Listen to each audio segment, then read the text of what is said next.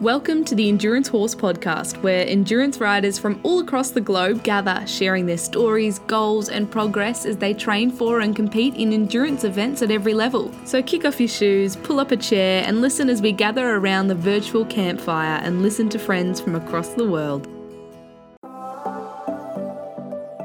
Hello, and welcome to episode 47 of Endurance Horse Podcast. Today on Endurance Horse Podcast, we are talking with Natalie Law of Utah, who completed the 2021 Tevis Cup with her 16.3 hand high saddlebred gelding, affectionately known as Brave. Registered name Momo Jack. Natalie also rode alongside her 12 year old daughter, Kyla Law, who was riding one of the most recognizable equines that was at the 2021 Tevis Cup. Kyla rode aboard her 11.2 hand Hackney pony, known the worldwide now as Flash. His registered name is Piece of Perfection. This mother daughter team finished a very respectable 36th and 37th and earned their Tevis buckle this year. Natalie will tell you that Flash was Brave's emotional support pony and also share some excitement about what a rattlesnake encounter they had with Flash out on the trail on the pre ride. Join me now with welcoming Natalie Law to episode 47 of Endurance Horse Podcast.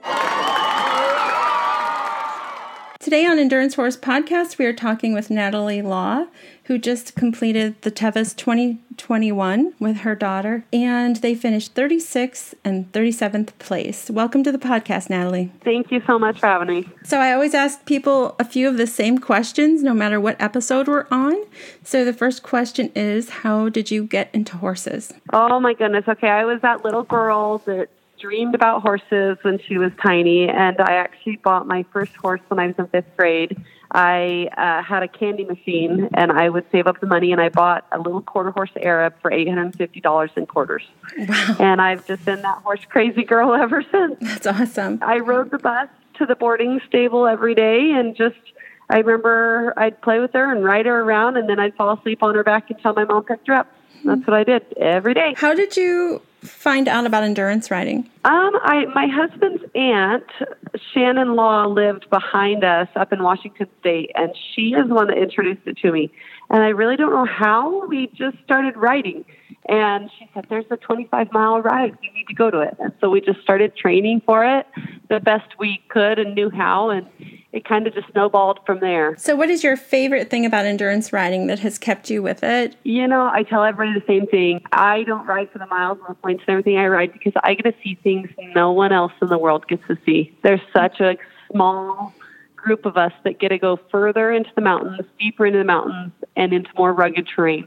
And, and that's why I ride because I get to see the just the beauty of the creation. So. So, when did you specifically think about possibly riding 100 miles? Um, okay, last year, 2020, we were lucky enough to still have um, the XP rides going on. And so we kept riding through the pandemic. And by the end, you know, towards the end, I thought, you know what, let's go and ride. There's a 100 down in Scottsdale.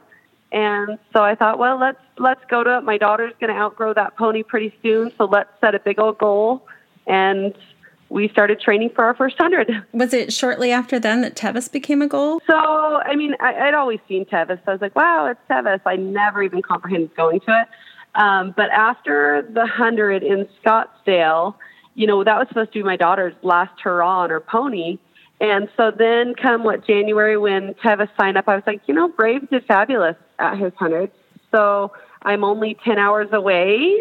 Why not sign up? So I signed my horse up and then soon after, they announced that the juniors ride free. And I, I called my trainer, Sheila Wetter, and I said, Sheila, do you think Kyla can still ride Flash? Is she too big? And she goes, That pony's tough as nails. He'll be just fine. so I thought, well, what the heck? It's juniors ride free. I'm going anyways. You know, what's the worst case scenario? We get pulled. I mean, how many people mm-hmm. have the opportunity to even get there? So that's when we decided to in, sign Kyla up. That's why her I was signed up in like 124 and she was like 164. Hmm. So this was your your first time at Tevis and your second 100? Yes.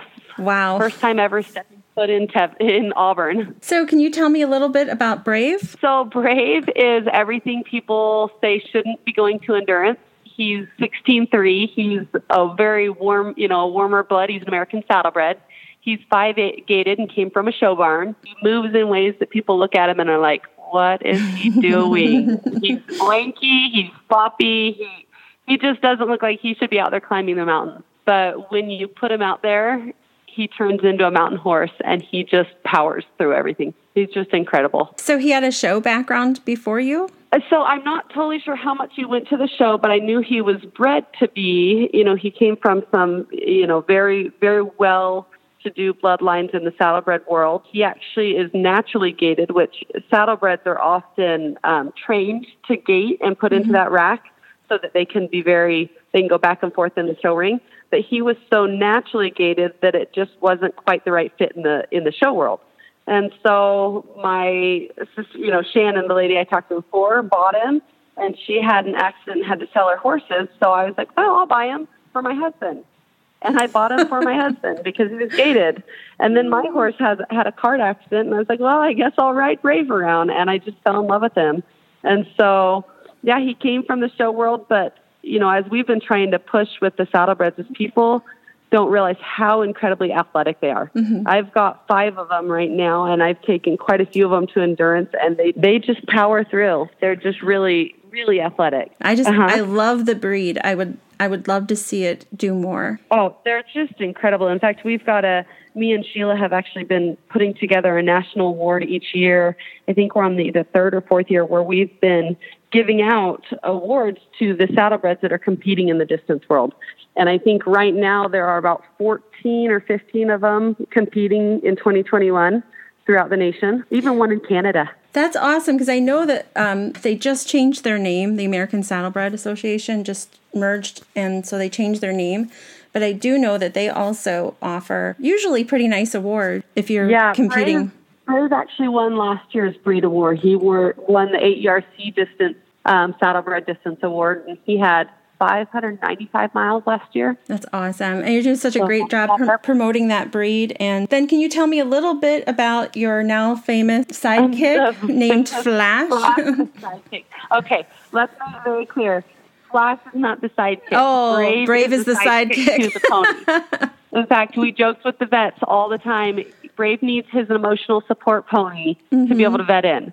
And that's exactly how it is. Flash his registered name is Piece of Perfection, which truly fits him. He actually, my daughter pulled him out. Well, my friend Sheila bought him, pulled him out of a field. He had been out on pasture for about five years and was never saddle broke. And together they decided to break this feral pony. And he, I mean, he was so terrified that my daughter couldn't even talk when she was with him.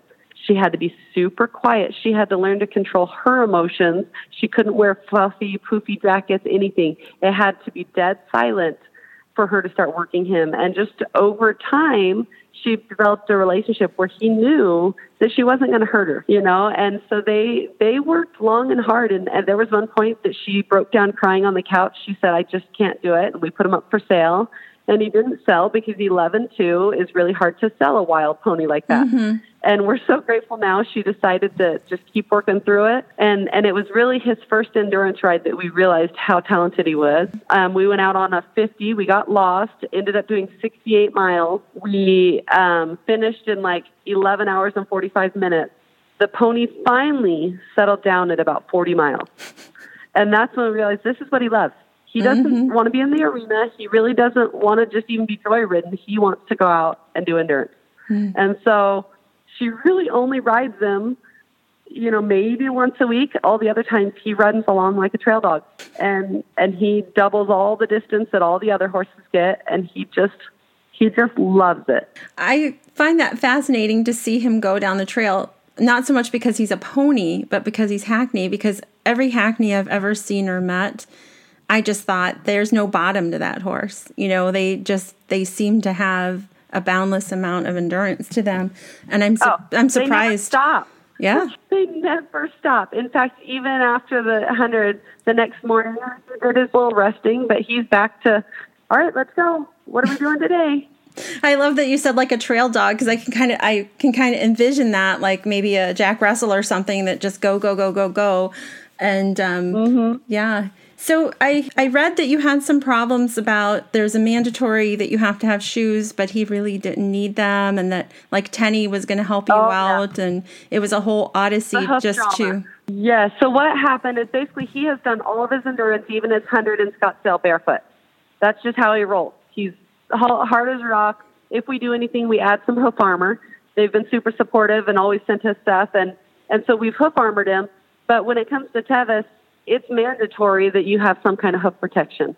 And there is clauses that we could get around, but you know, after talking to Dave Nicholson, who's you know we ride with a lot, he said it's just not worth trying it.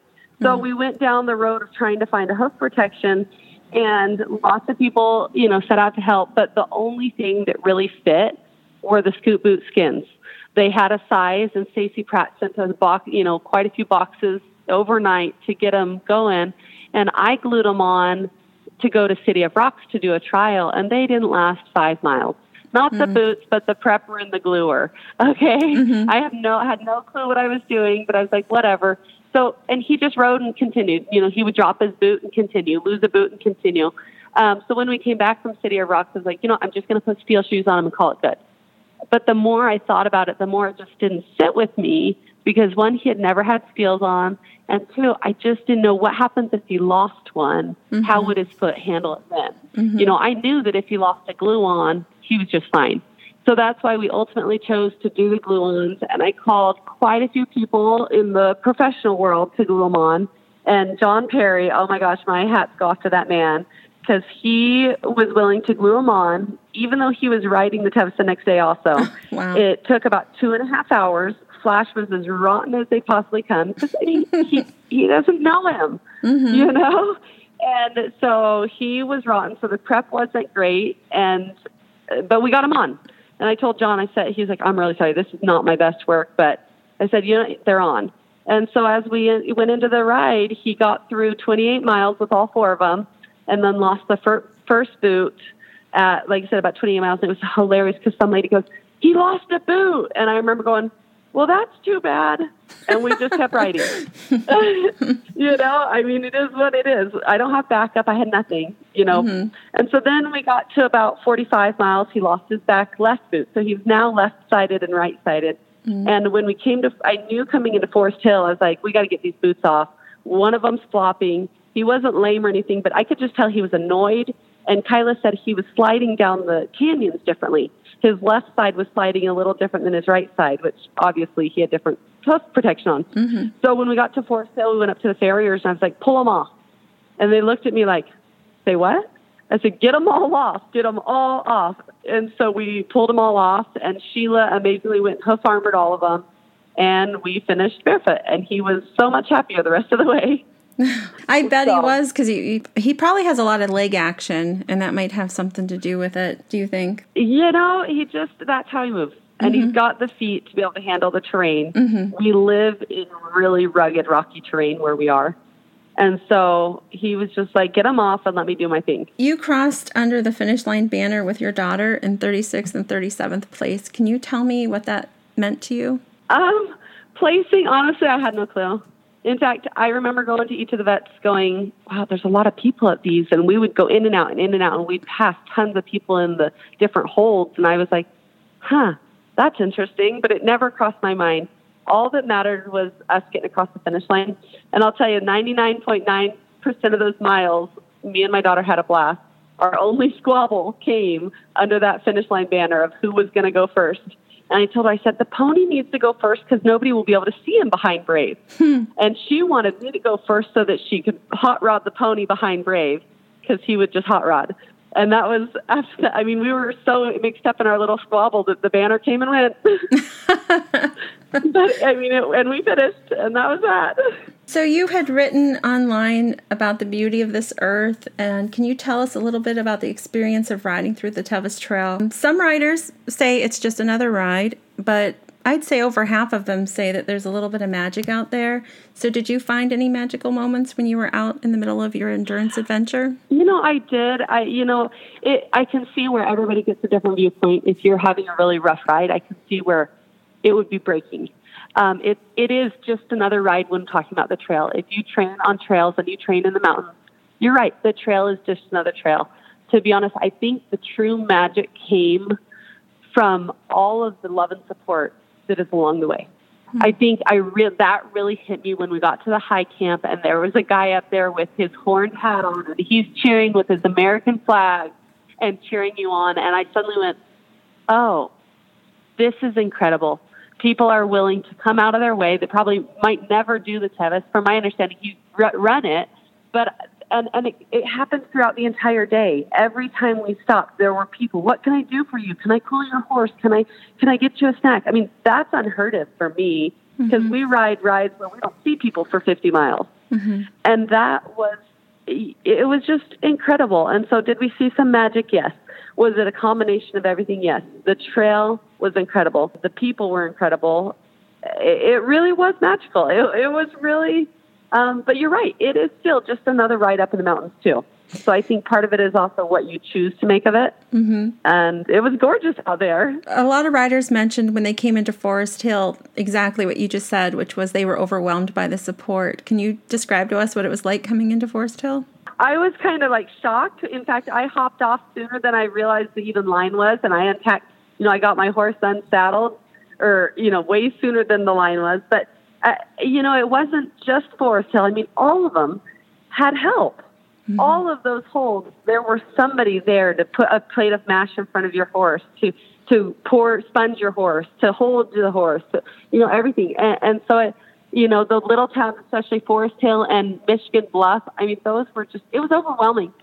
It just, I, I just was in awe at what a neat place it was and that the help that's still out there, you know, especially in a world where it seems like so many people are bickering and upset mm-hmm. at each other, still out there. There is still so much good in this world. So you got to see some of the best of humanity at Tevis. That's that's awesome. I did. Yeah.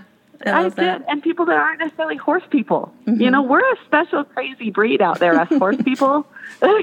but a lot, you know, I know a lot of those volunteers aren't horse people. They're there to help riders, and they're there just to be kind. So uh, it was really neat. I've heard you say that the XP rides were instrumental in your training for Tevis. How so? Oh, crucial. Absolutely crucial because so Dave Nicholson, he's kind of a legend in endurance, and we've been really lucky to be able to go to his rides, even though, and the great part is with, with 2020, the rides were small. So I really was able to sit and chat with Dave and Annie. But his rides, he doesn't give you all the all the, I don't know what it is, just the babying that some of the other rides give you. Mm-hmm. You're expected to know your horse. You're expected to take care of your horse. You're expected to train wisely. And you'll go, it is not uncommon for us to have 30 miles before a vet check. And if you don't know your horse and take care of it, I mean, he can see from a mile away. He can look at me like, nope, that one's out. Nope, that one's good. I mean, he just, his eye is incredible. And hit the terrain that we're on in his ride are unfathomable.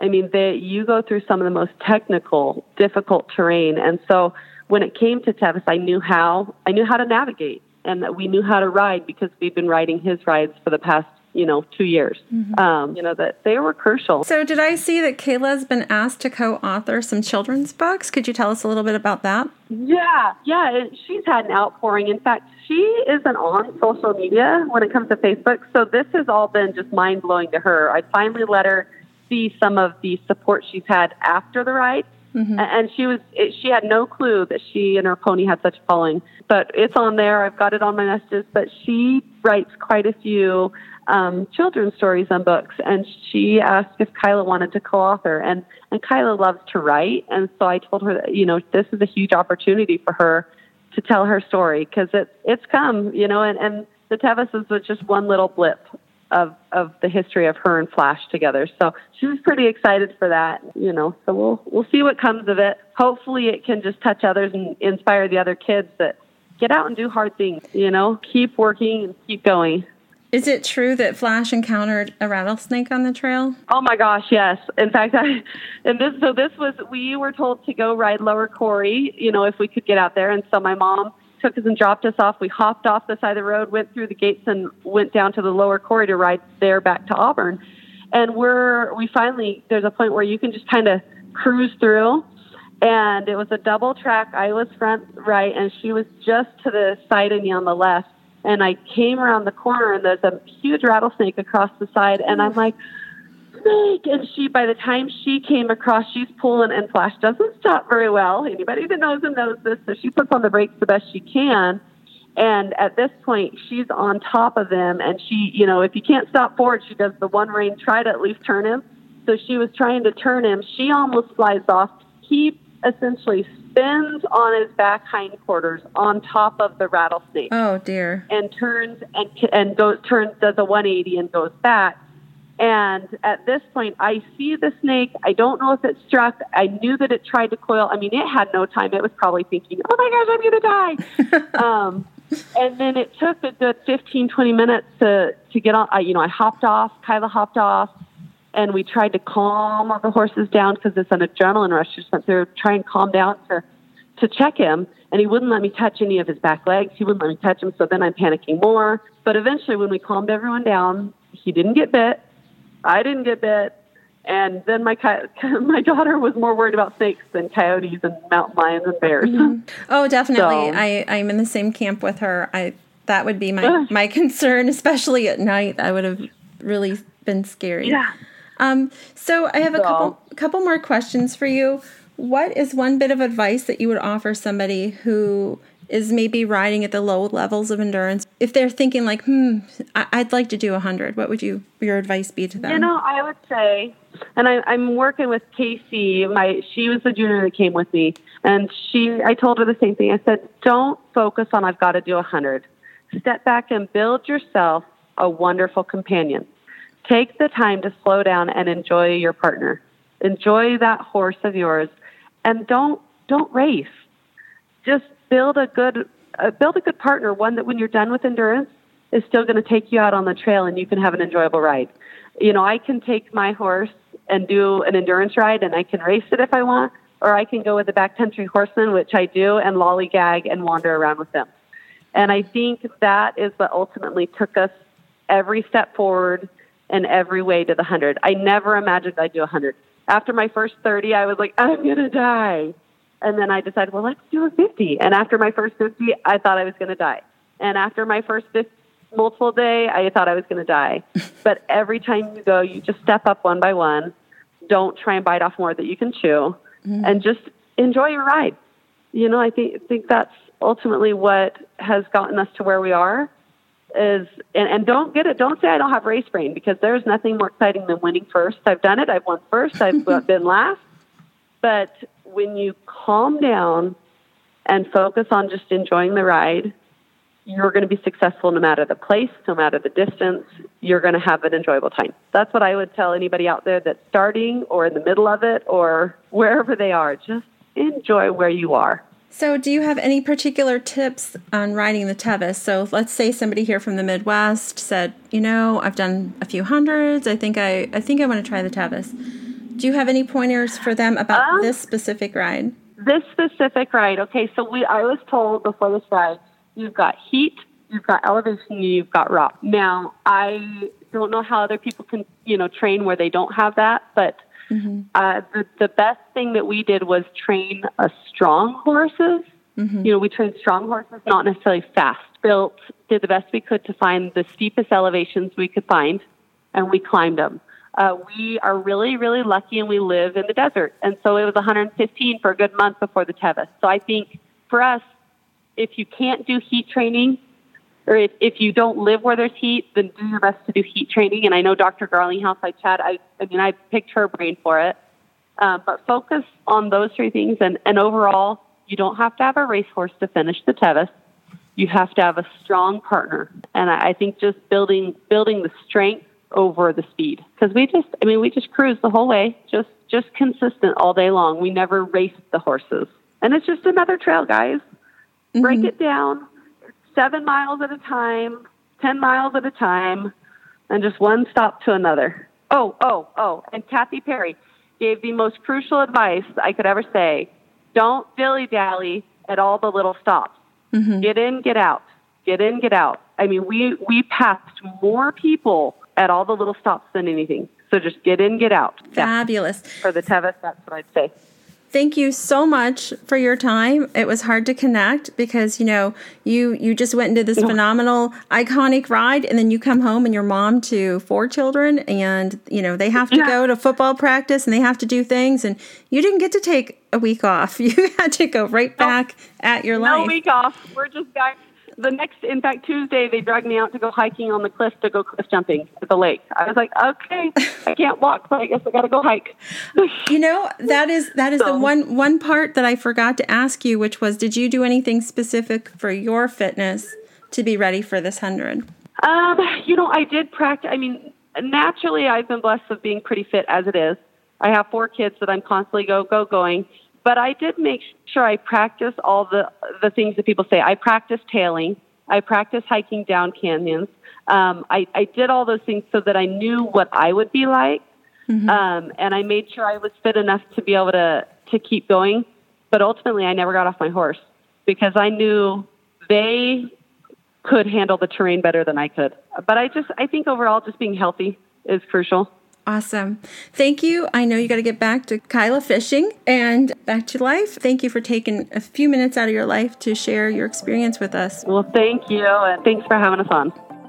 To share your story on Endurance Horse Podcast, send an email to endurancehorsepodcast at gmail.com.